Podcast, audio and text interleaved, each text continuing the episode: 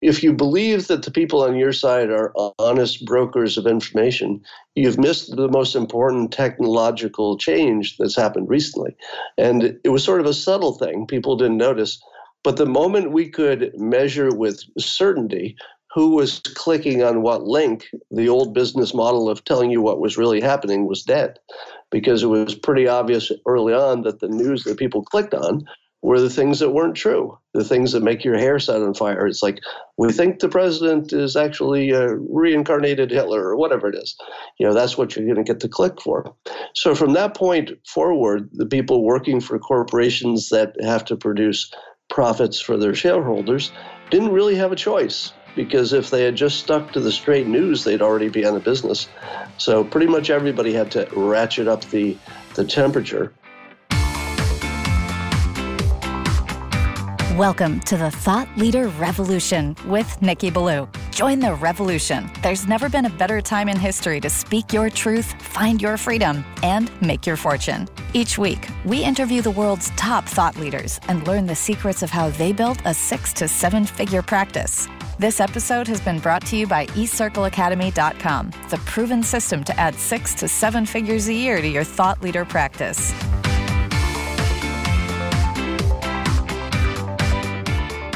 Welcome to another exciting episode of the podcast, The Thought Leader Revolution. I'm your host, Nicky Billou. And boy, do we have an incredible guest lined up for you today. This gentleman is one of our rare repeat guests. In fact, his original interview with me is the most downloaded episode of all time in the history of the Thought Leader Revolution podcast. He is probably the smartest person that I've ever interviewed. He writes these amazing, thought provoking books, and he has a brand new book out right now called Loser Think. I am speaking, of course, of none other than the one, the only legendary creator of the Dilbert comic strip, Scott Adams. Welcome to the show, Scott.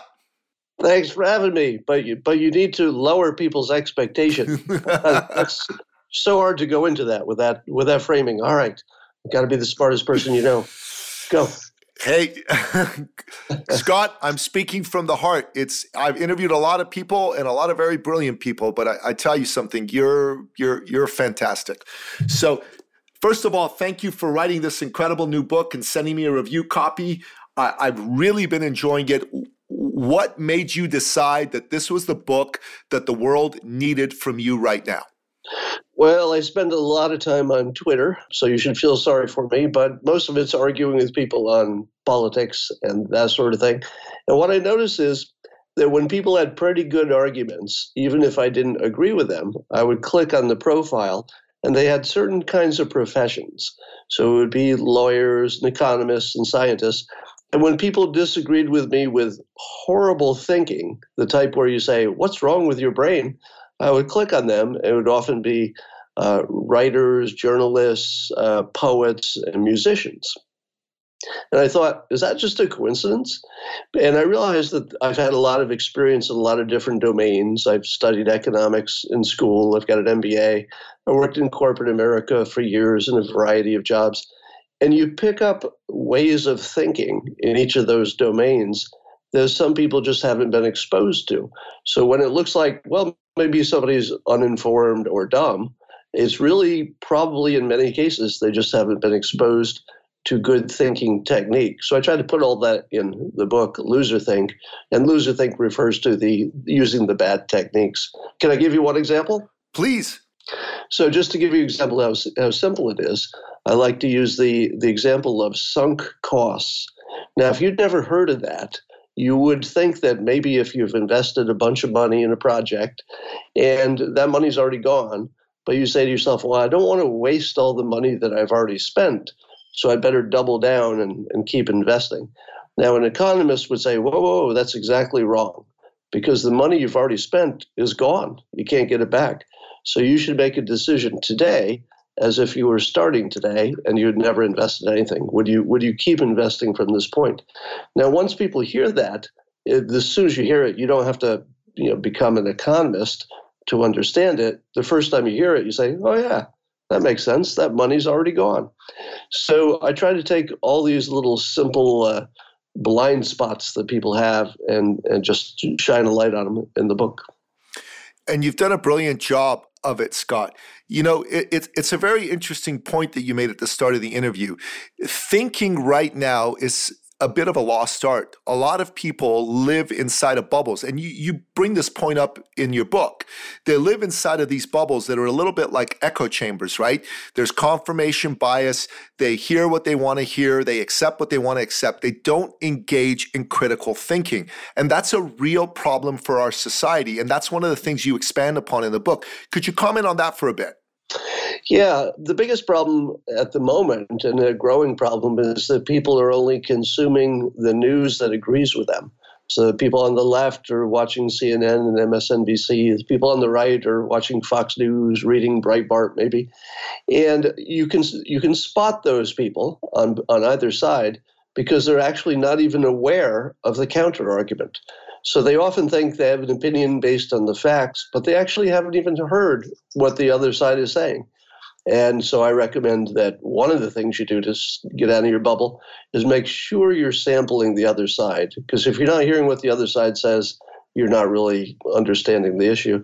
And and then I go beyond that and say that if you see news as facts reported differently on the left and the right, you should discount it. Because if they don't both say it's true, there's a really good chance it's not. You know, if there's a hurricane, they both say there's a hurricane, you better pack, pack your bags. But if one person says, well, I looked at this transcript and there's clearly a crime, and another person looked at it in the other news and says, well, we looked at it, we don't see anything there, then you should be skeptical that there's anything there. You know, that that's a very good point. But I think it also points to a broader problem in society, and that is that people just don't take the time to actually think issues through anymore. They outsource their thinking to people who they consider to be trusted sources just on the uh, strength of the fact that they share the same worldview. And I think that's one of the things that a book like yours can help be an antidote to. Yeah, that that's a perfect description of the problem. Because if you believe that the people on your side are honest brokers of information, you've missed the most important technological change that's happened recently. And it was sort of a subtle thing, people didn't notice. But the moment we could measure with certainty who was clicking on what link, the old business model of telling you what was really happening was dead because it was pretty obvious early on that the news that people clicked on were the things that weren't true, the things that make your hair set on fire. It's like, we think the president is actually a reincarnated Hitler or whatever it is. You know, that's what you're going to get the click for. So from that point forward, the people working for corporations that have to produce profits for their shareholders didn't really have a choice because if they had just stuck to the straight news, they'd already be out of business. So pretty much everybody had to ratchet up the, the temperature so that what you're seeing from your own team is nothing even close to the truth except by coincidence. And that's very sad because it makes it more difficult for us to sift through what is real and what isn't real. But there's a point you made in your book that I really like a lot, and that is that you know you believe that mockery is a very powerful way to help shift bad behavior. And you, you give the example of Elon Musk and a memo that he wrote to his employees at Tesla, right? And I'm just quoting from your book here, if you don't mind. Elon Musk's rule number six in general, always pick common sense as your guide. If following a company rule is obviously ridiculous in a particular situation, such that it would make for a great Dilbert cartoon, i.e., Dilbert would mock Tesla's policies, then the rules should change. I thought that was very perceptive and insightful. Would you mind expanding on that for a bit? Yeah, and part of the power of that is that the word Dilbert became a uh, sort of a social common language. Everybody knows what a Dilbert situation is without hearing a thousand examples. You just sort of know it when you see it. It's like, oh, there it is. That's a Dilbert situation. So by creating the word loser think and then attaching to it lots of different examples, uh, I'm making something more mockable. So you're seeing online already since the book just came out just a few days ago. That people are already saying things such as, "Oh, there's loser think in the in the hearings. There's loser think in the news." There's, and and they'll give the examples. So mockery is very powerful, and if you can reduce the mockery to a, a word or a phrase, then you've weaponized it further. And that's what I tried to do, because the more you can mock the bad thinking styles and of use, the better off we are. Well, I'd like to give you an example of something that's happening here in Canada. We Canadians are big fans of hockey. And we've had a show that's been going on for 50, 60 years. It's called Hockey Night in Canada. It, it, it's been on every Saturday night since I think the mid 50s. And there's been a gentleman who has been an icon on the show. His name's Don Cherry. He happens to be uh, sort of a right wing guy, uh, a guy who doesn't suffer fools gladly, doesn't censor himself, is not very politically correct. And over the weekend, he made a statement, and I'm going to paraphrase it a little bit, but the statement was something along the lines of Hey, if, if you're new to Canada and you're not wearing a poppy, you should be wearing a poppy because a poppy is a symbol that says you respect the sacrifice made by Canadians who fought World War I and World War II. And, and wearing the poppy comes from the killing fields of World War I when so many Canadians died uh, in, in Flanders and in other parts of France, defending what they considered to be freedom at the time, right? So when he said it, it wasn't very controversial. But then the social justice warrior mob jumped all over it and said he's a racist, he's going after immigrants. And his employers agreed. They caved immediately and they said, Oh my God, we don't agree with what uh, Don said. This is racist behavior. And they fired him. They fired a man who's been on that show for 38 years. Now, I've read the statement. I'm an immigrant myself to Canada. I come from the Middle East. And when I read that statement, it wasn't objectionable to me. It, it's like he's telling people who are new to the country, who may not know this, hey, this is a good idea for you to do. Now, he did it in his own inimicable style with a lot of passion and energy. But to me, it didn't strike me as as being something that's racist, etc. But I've seen people on Facebook posting that they considered it to be, if not racist, at least insensitive. And when I read your book, I thought, wow, I'm not right. They're not right. We can't know what Don Cherry thought. And this is a perfect example of loser think in action, isn't it? Yeah, one of the, one of the main things I talk about is the mind reader illusion. The the the thought that we can know what somebody's intentions are uh, by looking at maybe what they said or what their their actions were. Now, sometimes you can if it's you know if somebody's hungry, you, you can tell because they ate. But for anything complicated, we're terrible at it. And as evidence of how bad we are at reading minds, I give you every relationship you've ever been in. because you, you know that you don't know what your partner's thinking, she or he does not know what you're thinking, but you sure think you do. And that's where most of your problems happen in your relationships. Is somebody imagining that you have less respect for them, imagining that you didn't care about their feelings, imagining that you're you're too interested in someone else. It's all imagination. So we know how bad people are at it from our personal experience. But still, we look at the news and we say, oh, that stranger who lives a thousand miles away and I've never talked to, never met in my life. I'm pretty sure I know what that guy's thinking. And we're just bad at that. So, what I recommend is that instead of building a society where we punish people for their presumed thoughts, which is not a world you want to live in, you, you don't want to live in a world where I can get you punished because I've said what you're thinking, even though you're you haven't said that. So that's what happened to him. Uh, we cannot assume that it was good or bad. We just don't know. And that's not a good reason for punishing anybody. But by the way, the way you told the story, I don't know the details, but the way you told the story sounded more like helpful advice to actually give immigrants a leg up for assimilation, which I would imagine they would want. So I, I, don't I don't even understand the story, but perhaps I've missed some of the context. Well, if you go online, it's all over the news. Even Breitbart's reported on it, um, and, and you can look into it. But that's exactly how I took it. Now, that's my own confirmation bias because I happen to like the guy and I, I like the way he does what he does. But I, I can tell you on Facebook, people that I know, love, and trust took it completely the opposite way. Like he was insensitive at best and a vile racist at worst. and and how it occurred to me. And again, reading your book, I can see that that's maybe myself engaging in a little bit of loser think was this is just a guy trying to to tell people what the right way to do things is. Now he's doing it in a bit of a, a, a tough way. You know, he's saying you should do this, but it's just good advice that any new immigrant, new person in any new country would want to know how to do this sort of thing to fit in better. That's how I saw it. Yeah, was was there any point in which he clarified? Uh, I imagine he was asked to clarify. Did he do that?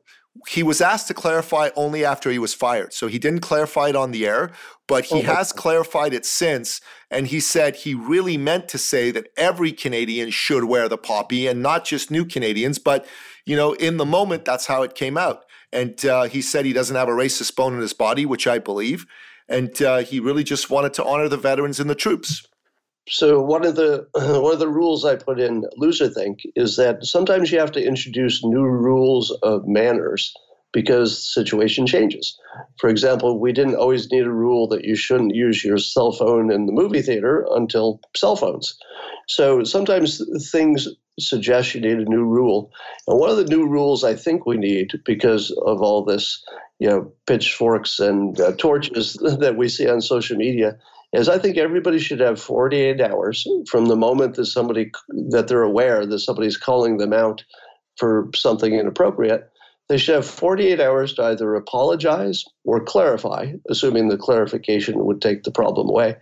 And then here's the tricky part. Here's the, here's the part that's a little harder to sell, but I think we're, it's a better world if we do it. After the apology, assuming it's a good one, or the clarification, assuming that it, it really does take the problem away, you should not then mind read and say they don't mean it. It, it. That's not the world you want to live in. You want to live in a world where even if you think they didn't mean it, you still accept the clarification, you still accept the apology, because we should be judging people by their actions. And the apology and or clarification is the action that the, the, a person is asked to do something to take the temperature down, to make people feel better, to clarify. If the person does that, it is not good manners in my way of thinking and not a good way to live to say, well, I don't believe it. I think we should accept it and move on. If you can get people to even say the right stuff, we live in a good world. If you if you can get them to act right, we live in a good world. But if you're going to say, yeah, you're you're acting right and you're saying the right things, but I think you're thinking the wrong things. You don't want that standard applied to you. So let's not apply it to anybody else. No, in fact, that standard is the kind of standard that's applied in a dystopian world like Animal Farm or 1984, quite frankly. Um, yeah, nothing good can come from it. And I think once once I frame it that way and and people realize, okay, I would not want to live in the world I'm trying to create, it should it should check your actions a little bit. Scott, you've done a public service by writing this book. And it's my hope and my vision that this becomes one of the biggest books of the last 20 years and that millions of people read it because it's so important that good people, people of goodwill, understand what's happening in our culture, what's happening in our society, and they start to use the power of this awesome phrase, loser think, on those that seek to divide us and they they they don't allow themselves to be sucked into that because I got to tell you I've been sucked into that. I've been sucked into social media fights with people whose opinions I disagree with and all that does is add to the sum total of hatred and evil in the world from my perspective. So I want to thank you for writing this book and I want to see this book go to the widest possible audience. Yeah, thank you for that. You know, the analogy I like to use to make this you know really clear what the what the point of the book is is you know that our physical state is really driving our emotional state, and in, in the case of uh, everything in politics, everything that's you know in the, the social justice world, the the business model of the press, where the most provocative things get the most attention, has sort of driven up all of our temperatures. It's making us hungry and tired in effect you know the emotionally uh, and therefore little things look like big things. Things that just wouldn't have bothered us yesterday are now the biggest problem in the world and it's artificial. Once you realize that you're artificially mad and that the business model of the press and that one little technological change that you could measure what gets the most clicks and who's clicking That's what's driving your attitude. It's not because the thing is making you that mad. It's not the thing, it's your body.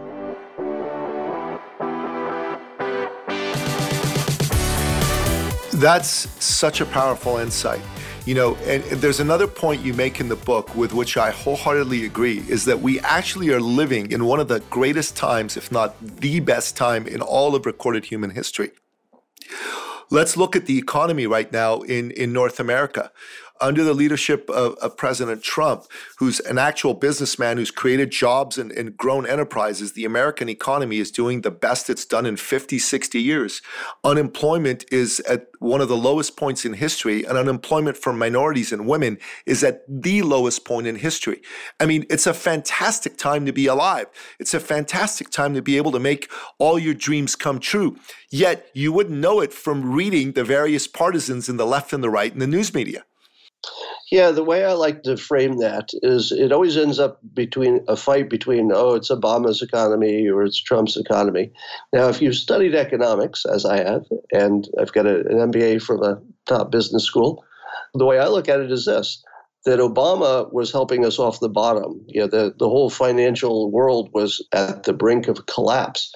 He was actually a really good personality to have in that job because people thought, oh, he's a a reasonable, looks at the facts, not rash. That's the guy you want when you've got one foot off the cliff. You want the one who's confident, calm, just goes about the business, tells you everything's going to be okay. And he got really big gains. Unemployment was, you know, reduced, the economy was good. But then people take that the next step, which is unwarranted, which is to say, therefore, the good economy is really what Obama got going, and Trump just got a, a, lucky break to come in when things were at their best. But if you're an economist, you would look at it a little bit deeper and you'd say, how, how easy is it to put people back to work when the people who are out of work are fully trained? The only reason they lost their job is that the economy itself went down. Well, those are the easiest ones to put back to work. Once you get to President Trump territory, where you're you're you're at four percent, and now I guess we're down to three point something. Those are the people who are hard to employ.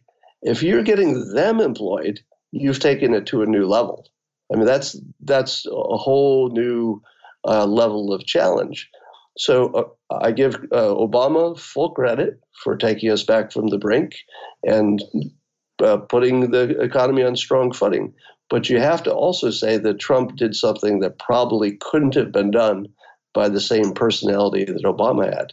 You needed a cheerleader, somebody to say, okay, and this is something Trump understands maybe better than anybody, which is the economy is a psychology machine. If you if you convince people it's going to be better tomorrow, then today people invest because they want to get in on it. Businesses say, yeah, going to be great tomorrow, better invest now. All those customers are going to be ready. So psychology drives the economy, and Trump said directly, and then he performed it right in front of us, that he would be the biggest cheerleader for the economy. And of course, he does real things. He cut taxes, he, he cut regulations. But honestly, we don't know how much difference those things made. But on the psychology, it was amazing because people said, yes, he says the economy is going to get better. He did some things that look reasonable to me less regulations, lower taxes. I think it's working. And then the more it works, the more he takes credit for it, the more people think it's still working. So he's created a, a situation that I think historians are going to say, we've never seen it done that well. But again, the important point is if you reversed jobs and you put Trump at the bottom of the economy where Obama was and vice versa, I don't think either of them would have performed as well because their personalities were perfectly suited for for their time. You know, that's fascinating. And that's a very insightful comment. I, never looked at it that way, but the time when uh, the economy crashed back in 2008, having someone like Obama be in place definitely at least gave the people who felt scared the belief that, hey, We've elected the first black president. Anything's possible. This can be turned around. And I can see how the psychology of that would be important. But when it came time to revving things up, you needed a showman, you needed a salesman, you needed an Uber marketer like Donald Trump to do that. And he's done a brilliant job of that. Yeah, and uh, he made the economy so strong that it allowed him to take on China. So he created an opportunity that simply didn't exist, and we wouldn't have probably done it if our economy had been weaker. So I'm pretty sure that if he quit tomorrow, historians would someday, after the temperature goes down and they can look at things objectively, I'm sure this will be the most successful presidency, and probably by far. I agree with you. I agree with you wholeheartedly. I'm a bit of a historian. I studied uh, that in, in university. I went to uh, the top university in Canada for my undergrad, and I, and I got my master's degree at Georgetown University at Washington, D.C., all in the area of history, Cold War, international politics, and economics. And I remember the late 80s and the early 90s uh, and all the wonderful things Ronald Reagan had done to grow the American economy and defeat Soviet communism. And I always looked at Ronald Reagan as being the most successful president of the last hundred years. But I think Donald Trump is nipping at his heels right now. Yeah, that's the, exactly the right comparison. Now, of course, it's always hard to compare presidents across time. One of the things I talk about in the book is if you're an economist or a scientist, you've probably learned how to make proper comparisons. but if you were to ask the person on the street, is this president or that president, doesn't matter which one, are they doing a good job? Most people would say definitely yes or definitely no. But both of those opinions are absurd because you're not comparing it to anything because there is no president doing the same job as Trump at the same time under the same conditions. There's nothing to compare it to. No scientist would say you've you've learned anything. All we know is what one person did. We don't know what another person would have done. And would it have been better? Would it have been worse? We don't know. That would just be a guess. So if you say to an economist who's doing the best job, if the first thing that comes out of their mouth isn't compared to what, then they're not really an economist because that's pretty much the most basic thing you learn. That's very true. That's very true. Well said. So, Scott, you brought up China, and, and, if you don't mind, I'd like to delve into China a little bit because I think the way that Trump is dealing with China is perhaps one of the most disruptive elements of his presidency. And I think he has been brilliant at playing, you know, 3D chess with the Chinese. They've never encountered an American leader or a Western leader like him before. What are your thoughts on how Trump is dealing with the Chinese and how he's using, I know maybe we're going back to your previous book, Winning Bigly, his persuasion stack so effectively with them? Yeah, this is another case in which one of Trump's best features is considered a bug by the other team. So one of his features is, and he says this directly. He tells us exactly what he's going to do, and then he does it. And he says, "I'm going to be super tough with China and Russia, for example, but at the same time, and North Korea. But at the same time, I'm going to be civil and friendly and respectful to their leaders." Now, if you would say to me, "All right, Scott, describe the perfect way to deal." With our frenemies or enemies, you know, the people who we've got some uh, real danger but we don't want to make it worse. Well, the first thing you're going to do is not make it personal. The first thing you're going to do is make sure you have some kind of credible communication. You don't want them to take it personally. You don't want the leader to say, "Oh God, I'd really like to work with these guys, but I'll be embarrassed if I let this guy, you know, bowl me over like this." So he's created the very best situation. He calls it setting the table for something good to happen. Now, is it possible for Kim Jong Un to compromise with the United States now? Now that you know Trump has made that opening, yes. We don't know if it'll happen, but he's he's set the table exactly right. Kim Jong Un could do something that would look like a little bit of a compromise without it becoming a giant problem uh, on his end, and likewise the Russians and the Chinese. So his setting the table, and which he writes about directly in, in The Art of the Deal, none, none of this is me speculating. He talks about all of this, is by far the very best thing to do. But of course, his political enemies will just say, wait a minute, he's cozying up to a dictator. He's cozying up.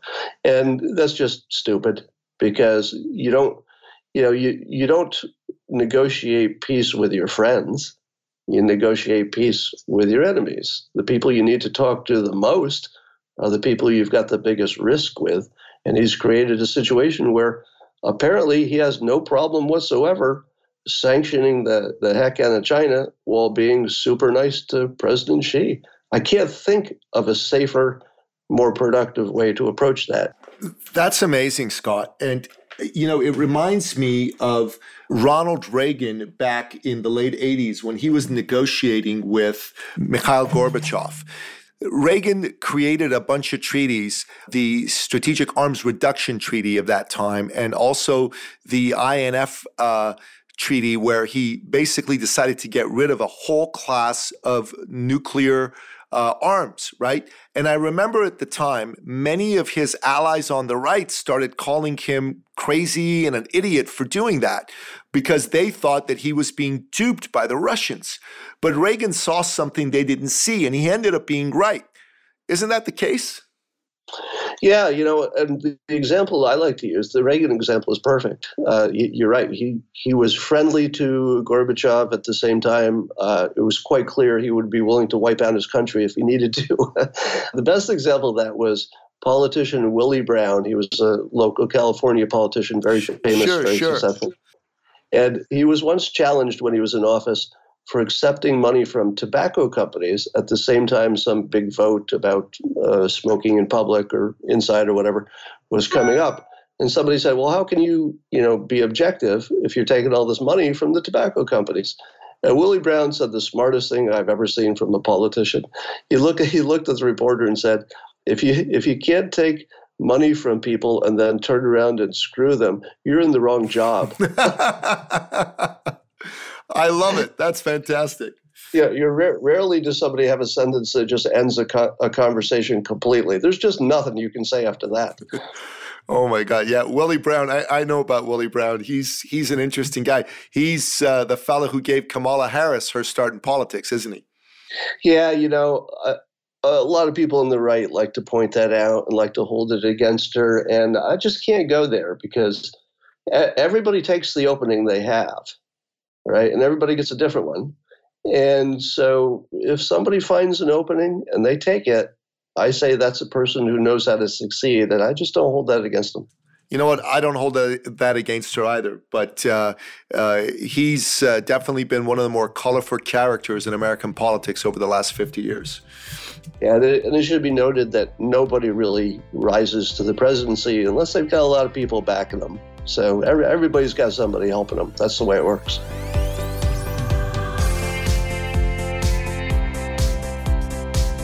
Absolutely, 100%. So, Scott, let's talk about one of the powerful examples you gave in the introduction to your book, and that's around the mass hysteria around global warming. You, you told the story of Seth MacFarlane and, and how Seth MacFarlane has been an incredibly successful person in various aspects of the entertainment industry, both as a writer, an actor, a director, as well as a talk show host. And he's been brilliant in those regards. But when it comes to global warming, it's like he completely uh, outsources his thinking to a group of other people and he does no critical thinking of his own. And, and you made that example come alive in your book. Can you expand on that a little bit? Yeah, so I use Seth MacFarlane as my example specifically because I regard him to be really, really smart. And the point of loser think is that it's not how smart you are, it might be just your exposure to different fields and different domains might give you a blind spot. So I speculate without without knowing too much about Seth MacFarlane except what we know in public. That as smart as he is, he's probably never been a scientist, probably never worked in a big corporation, probably never did a financial projection. And those some of those things I've done. So I, I've done financial projections for a living back in my earlier careers. And if you're if you have an experience with economics and financial projections, you know that they're all ridiculous uh, beyond a year. With climate change, we've got an 80 year official economic projection of what will happen. And if that's if that's the bad news, in other words, to translate how bad the reality of the science is, to turn that into real life, you do an economic projection and say, okay, people will lose their jobs, X number of people will die from poverty or whatever. But it turns out that you can't really do an 80 year projection. That's ridiculous. And yet the scientific community is trying to sell that to us. Now, I do imagine that science has a really good grasp. This is just my opinion on the basic science that if you add CO2 to the atmosphere, all things being equal, probably gets warmer. That that to me seems really credible. And then when they take that and they build their projections of what the temperature will do, I say to myself, well, that's a pretty big range that they say, but it looks like it's going up. That's something I need to worry about. I don't think the projections are necessarily that accurate, but if it's going up, well, that's something to worry about. The next thing is where your credibility just falls apart, which is you turn it into an economic projection. And we can't we can't predict anything in 80 years. And and the projections that they made are actually positive, not negative. The official UN's uh, last projection is that in 80 years, our GDP could be as much as 10% less than it would have been otherwise. Now, if you're not an economist, or if you've you know not been in that domain at all, you'd say to yourself, "Wow, a 10% drop in GDP would be um, like half a recession. I mean, it would have or half a depression. It would look like one of the worst things that had ever happened to us. Except it's in 80 years. At which point, through normal compounding and growth of the economy, our economy will be something like five to 10 times bigger than it is now. And you wouldn't even notice, literally, you wouldn't even notice if it were 10% less than it could have been, which is what the projection is. So if you know a little bit about economics, the scary projections that it's the end of the world actually say the opposite. They say we won't notice. And then on top of that, you, you, you have a lot of technological changes from uh, nuclear power, generation four that eats nuclear waste and uh, doesn't have the same cost uh, and problems as regular nuclear. It can't melt down by its nature, by its design, it can't melt down. So those things were all on the drawing board. I mean, Bill Gates is trying to build one of those generation four nuclear reactors right now through his power. One of his uh, startups that he invested in was called TerraPower. And there are a bunch of others. So if you go 80 years in the in the future, our whole sources of power will be different. Probably something in the nuclear realm probably better solar and wind as well. And you don't even need to know if climate change is the big problem that the scientists say or the lesser problem that the skeptics say. It doesn't matter because the, the path forward is actually the same either way. You need clean energy in abundant uh, amount and something that works when it's not windy and it's dark. And nuclear power is the only thing that, that we know of that, that can do that. So not not the old nuclear power, the old generation two that actually were, you know, a little dangerous compared to modern designs. So, but the new stuff is a whole different level of safety, cost, uh, potentially cost, because they they could commoditize it and standardize the design, and then the the price comes way down. Once they're building them safe, so that the community doesn't have to worry about the meltdowns don't have to worry about creating nuclear waste because it can actually eat nuclear waste that already exists as its fuel. Once the public gets that, then it's easier to place them, the, the price goes down, and you don't even have to solve the question of whether climate change is real or not because technology is going to take care of it. And that doesn't even count the half dozen or so, probably more by now, startups that are building carbon scrubbing devices that'll suck the CO2 out of the air and in some cases turning that CO2 into products, you know, turning it into fuel, jet fuel, turning it into, I don't know, some kind of plastic stuff.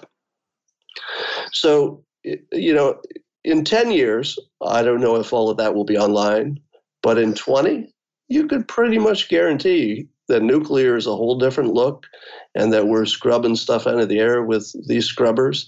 And probably it's not the, the risk that you think. And then you throw on top of that that the deaths from natural disasters have plummeted through history from you know a tsunami in the old days would just you know just kill lots of people let's let's not use a tsunami because there's a more surprise but let's say a, hurricane in the old days would really really kill people and floods today you could have a hurricane and and kill nobody in the united states if we were prepared and everybody got in their bunkers and stuff so if you were to fast forward, what is the likely death and destruction from climate change, even if the projections are right, is probably less than today.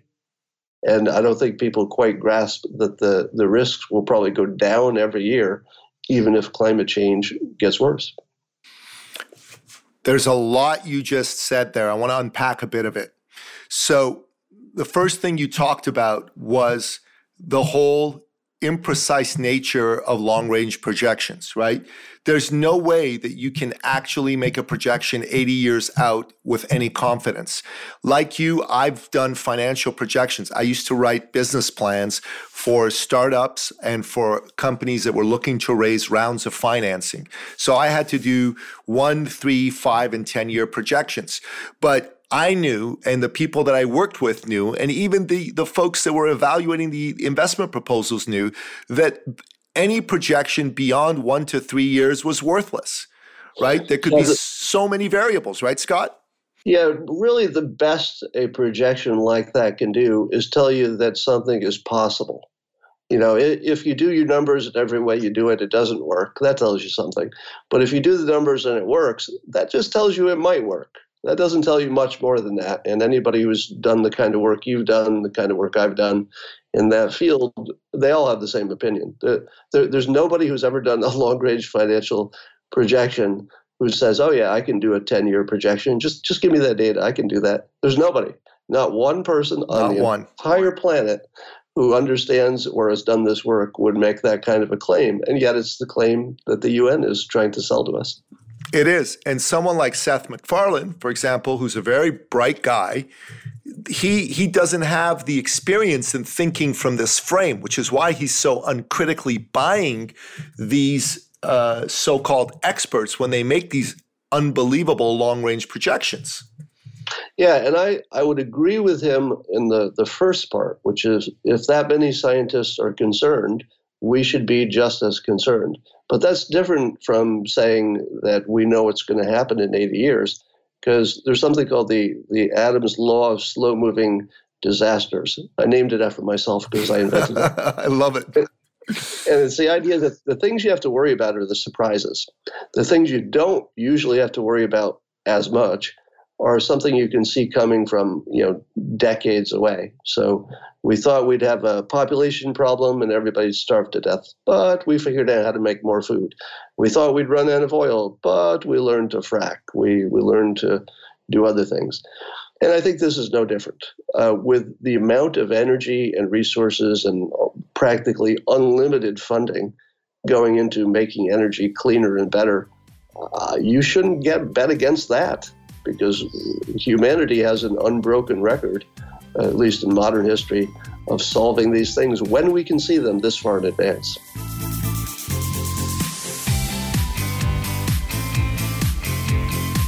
That's very true. You know, I've been studying a, uh, a thought leader by the name of David Goggins. Are you familiar with David Goggins? Not by name. I might know the thought, though. Go ahead. So, David Goggins uh, was a Navy SEAL and he's African American. He grew up in horrific circumstances. I mean, if you go online and you watch some of his YouTube videos, you'll you'll see a phenomenal story.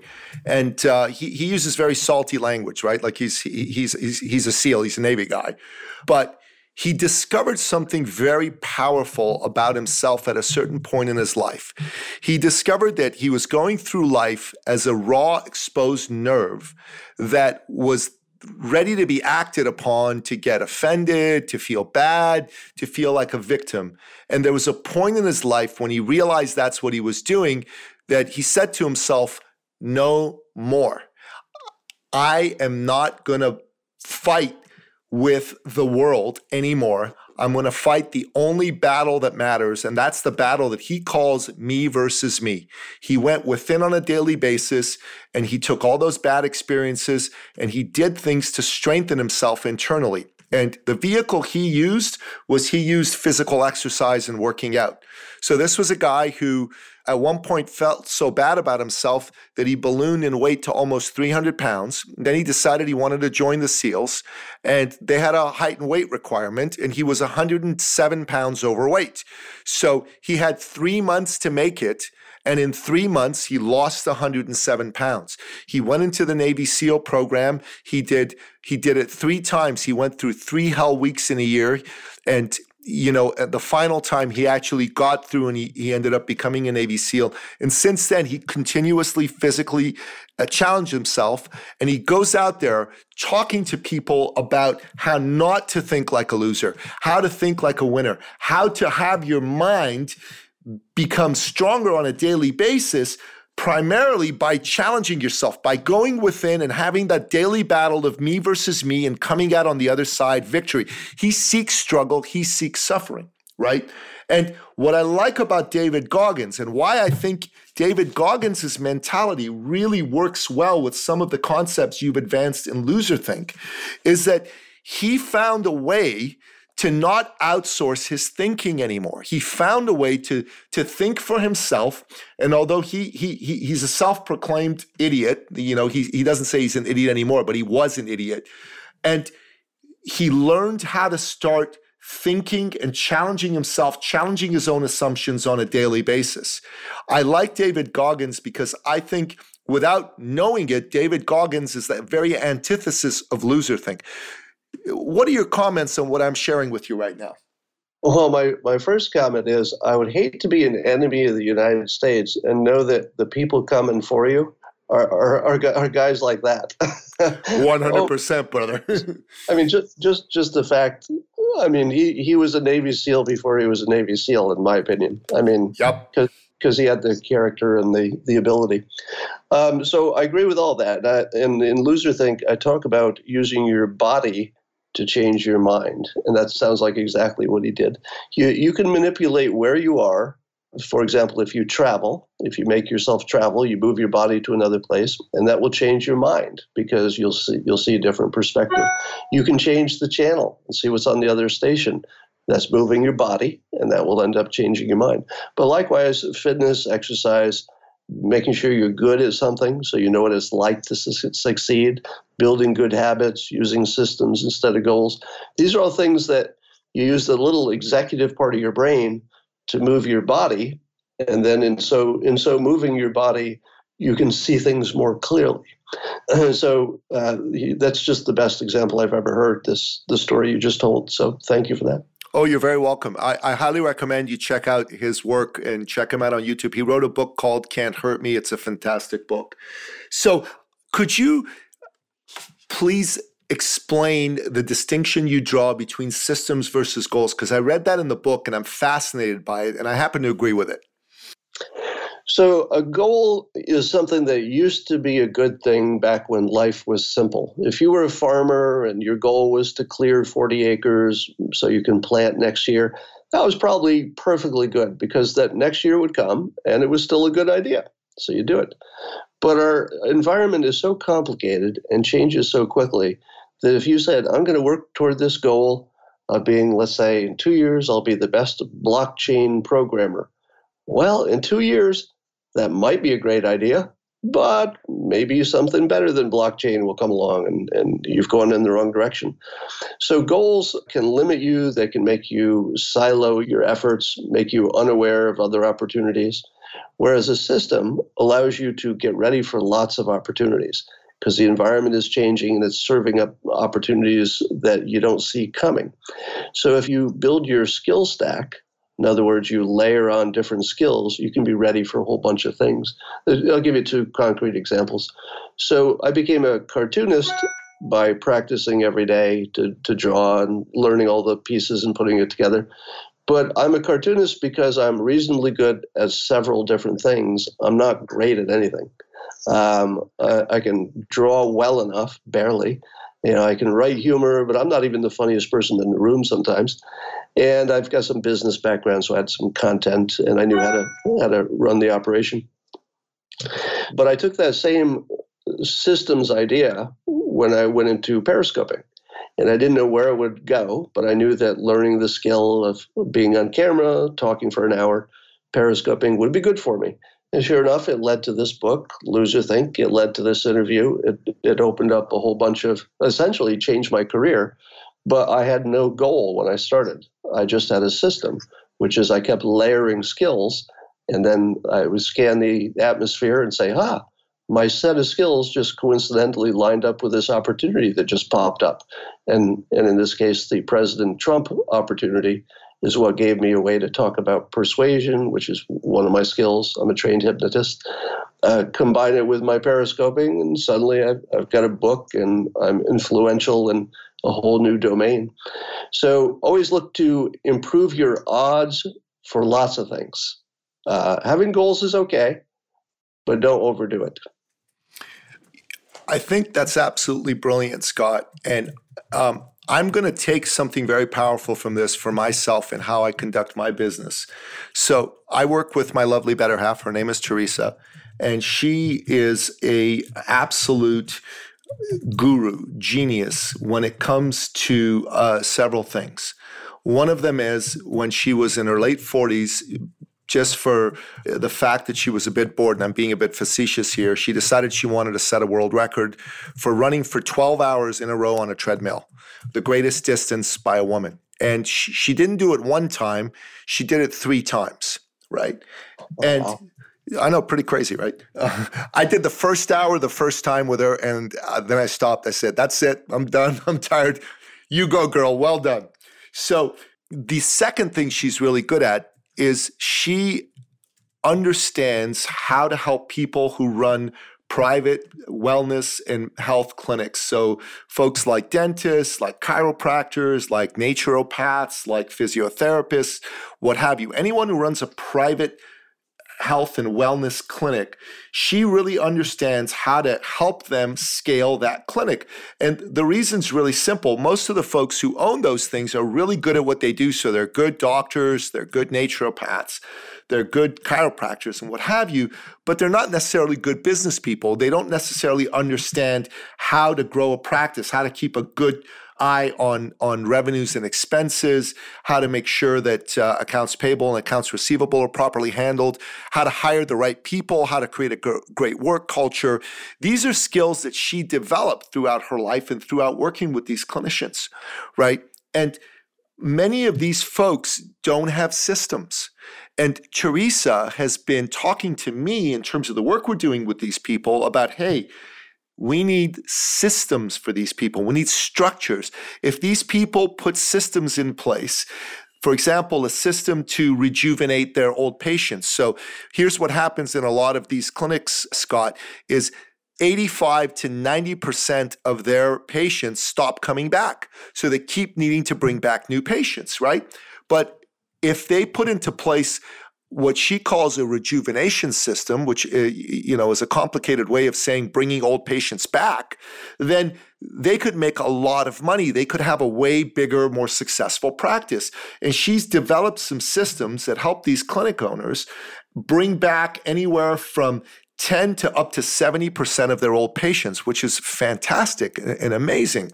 But we haven't termed it in that fashion. And I think it's important for us to stop talking about the goals that we want to achieve for these people and start talking about systems as the way for them to truly have the type of practice they've always dreamed of having. Yeah, so and, thank you. And start small for those people who are just sort of introduced to this idea. Let, let me give you the smallest system. I always will take my wallet and only put it in two places in my house. So if it comes out of my pocket, I will walk to one of those two places and only one of those two places, one on each floor. So that when I'm looking for it, I only have two places to look. So I, I don't have a goal of being on time. I have a, a variety of systems which guarantee that all the things I, knew, I do to get ready to leave the house are, are systemized. And I, even my wardrobe is only colors that all go together. I don't have any shirt that doesn't go with any pair of pants. wow, that's awesome. that's good. I should probably do that myself because that's not the case for me. awesome. So, Scott, I'm really enjoying this interview, and uh, I know that that uh, you've got other interviews to do today because your book's just out. But I like to end off each and every single one of our episodes by asking you to give our listener your three best pieces of advice on how they can apply some of the things that you've been teaching us today uh, on this call to their life and to their business. What would you say those three would be? Well, there are certain books which are really good, and um, I would recommend anything by Robert Cialdini that teaches you about influence and Persuasion and my book Win Bigly, and of course the the book that's out now, Loser Think, because those are really good, get you in a good position to understand your world in a way you probably don't understand it. And until you understand your world, you're not really equipped to optimize it because you don't even know what it is. Those are the books that will teach you that. Um, I would say that if you're locked in a political bubble, just make sure you're taking care of your fitness and your your health to take your temperature down. Make sure you're you're looking at uh, both sides of the news, and uh, just understand the traps of loser think, and also to build systems versus goals. Maybe that was a little more than three, but you get the idea. I get the idea. I think that's that's those are really really good uh, suggestions for our people to take on into their life, into their business. And and I got to say, I've gotten a ton out of this interview as I, as I did the last time you came on my show. There's a lot of things that I'm going to put into practice myself most especially the distinction between systems and goals. I'm going to start putting that into play into my business and into my life. But we're going to make sure that we trumpet this for our clients because I think it's important. It's going to be a complete game changer. It will transform the way they do business. It'll also transform their results. And I think that's what's important. So thank you for that, Scott. Thank you for having me. This has been great. Oh, it's been my pleasure, my friend. As I said, I, I would love to have you back. Any excuse to have you back, I'll take it. Uh, uh, I really enjoy our conversations. So, listener, Scott's new book is called Loser Think How Untrained Brains Are Ruining America. And I got to tell you, I'm, I'm about halfway through it. I'm at a, on page 101 right now, and it's got to be one of the best books I've ever read. It, it's a brilliant treatise on how you can improve how you think, how you can strengthen your mindset, and how you can have a, a, happier, more fulfilling life. And not only do I recommend that you pick up a copy for yourself, because Christmas is coming, you should pick up copies of this book and gift it to your friends. And I'm going to do this, Scott. I'm going to buy 10 copies of this book myself. I'm going to hand these 10 copies to my best clients. And then I'm going to buy another six or seven and I'm going to give it away as Christmas gifts to the people that I love the most. And I'm going to recommend them that they actually read this book. They make it something that they put into their schedule and, and, and go through because this book has the potential to completely change their life, to transform the way they think. And that's only going to make them happier. And in, in this day and age, Scott, when there's so many people that are stuck in bubbles of unproductive thinking and people that really love and care about each other, but are in different camps politically or in other ways, are, are, are, are, are fighting and, and destroying relationships, this book can help stop that. So that's what I'm going to do. And that's what I recommend that you do, listener. So thank you for that, Scott. Thank you. Thanks for having me. Uh, it's my pleasure. So, listener, you might be listening to this and going, Nicky, I, I love that you have guests like Scott Adams on. I mean, this guy's incredible, but what's possible for me? Can I get my ideas out in the same way that Scott's getting them out? Can I have these ideas make an impact in the world and help me grow my impact, my influence, and my income? And my answer to that is 100% yes. And the best way for you to discover exactly how you can do that is to jump on a call with me. I've got a website, eCircleAcademy.com, and in the top right hand corner, there's a button called Book a Success Call. So all you got to do is go to that button and book a success call. There's an application form there, and we're going to read that before we finalize your booking just to make sure there's a good fit between us in terms of having this discussion. But once we've determined that there is, we'll finalize that appointment with you. And here's the best part the call is absolutely free. There, there's no agenda here. I'm not going to try to push anything on you. Listen, if we have a great call and we decide we want to keep talking and do things together, then we'll do that. But the purpose of this call is to help give you inspiration and belief and help you learn how you can do at the level that you're able to do the kinds of things that my great guest Scott Adams is doing, which is to take his genius, take his intellectual property, and make a bigger impact in the world and, and grow your business and, and, and do good things for yourself as well. Thanks again, Scott, for being on the show, my friend. It's been a total honor having you here. My pleasure. Absolutely. And that wraps up another exciting episode of the podcast, The Thought Leader Revolution. To find out more about today's amazing guest, the one and only Scott Adams, and his new book, Loser Think How Untrained Brains Are Ruining America, go to the show notes at thethoughtleaderrevolution.com. Make sure you pick up a copy of this book for yourself. Make sure you pick up five to 10 copies to hand out to your clients, to your friends, and to the people that you care about the most. In fact, make a list right now of the five people you care about the most, the people who you know are being afflicted with loser think and could benefit from the genius of the message of this book, and go out there and buy this book for those five people. Let's get the word out. Let's help make this book the best selling book of 2019 and 2020 in the nonfiction category. Let's make that happen. Let's be a part of that revolution with Scott. Until next time, goodbye.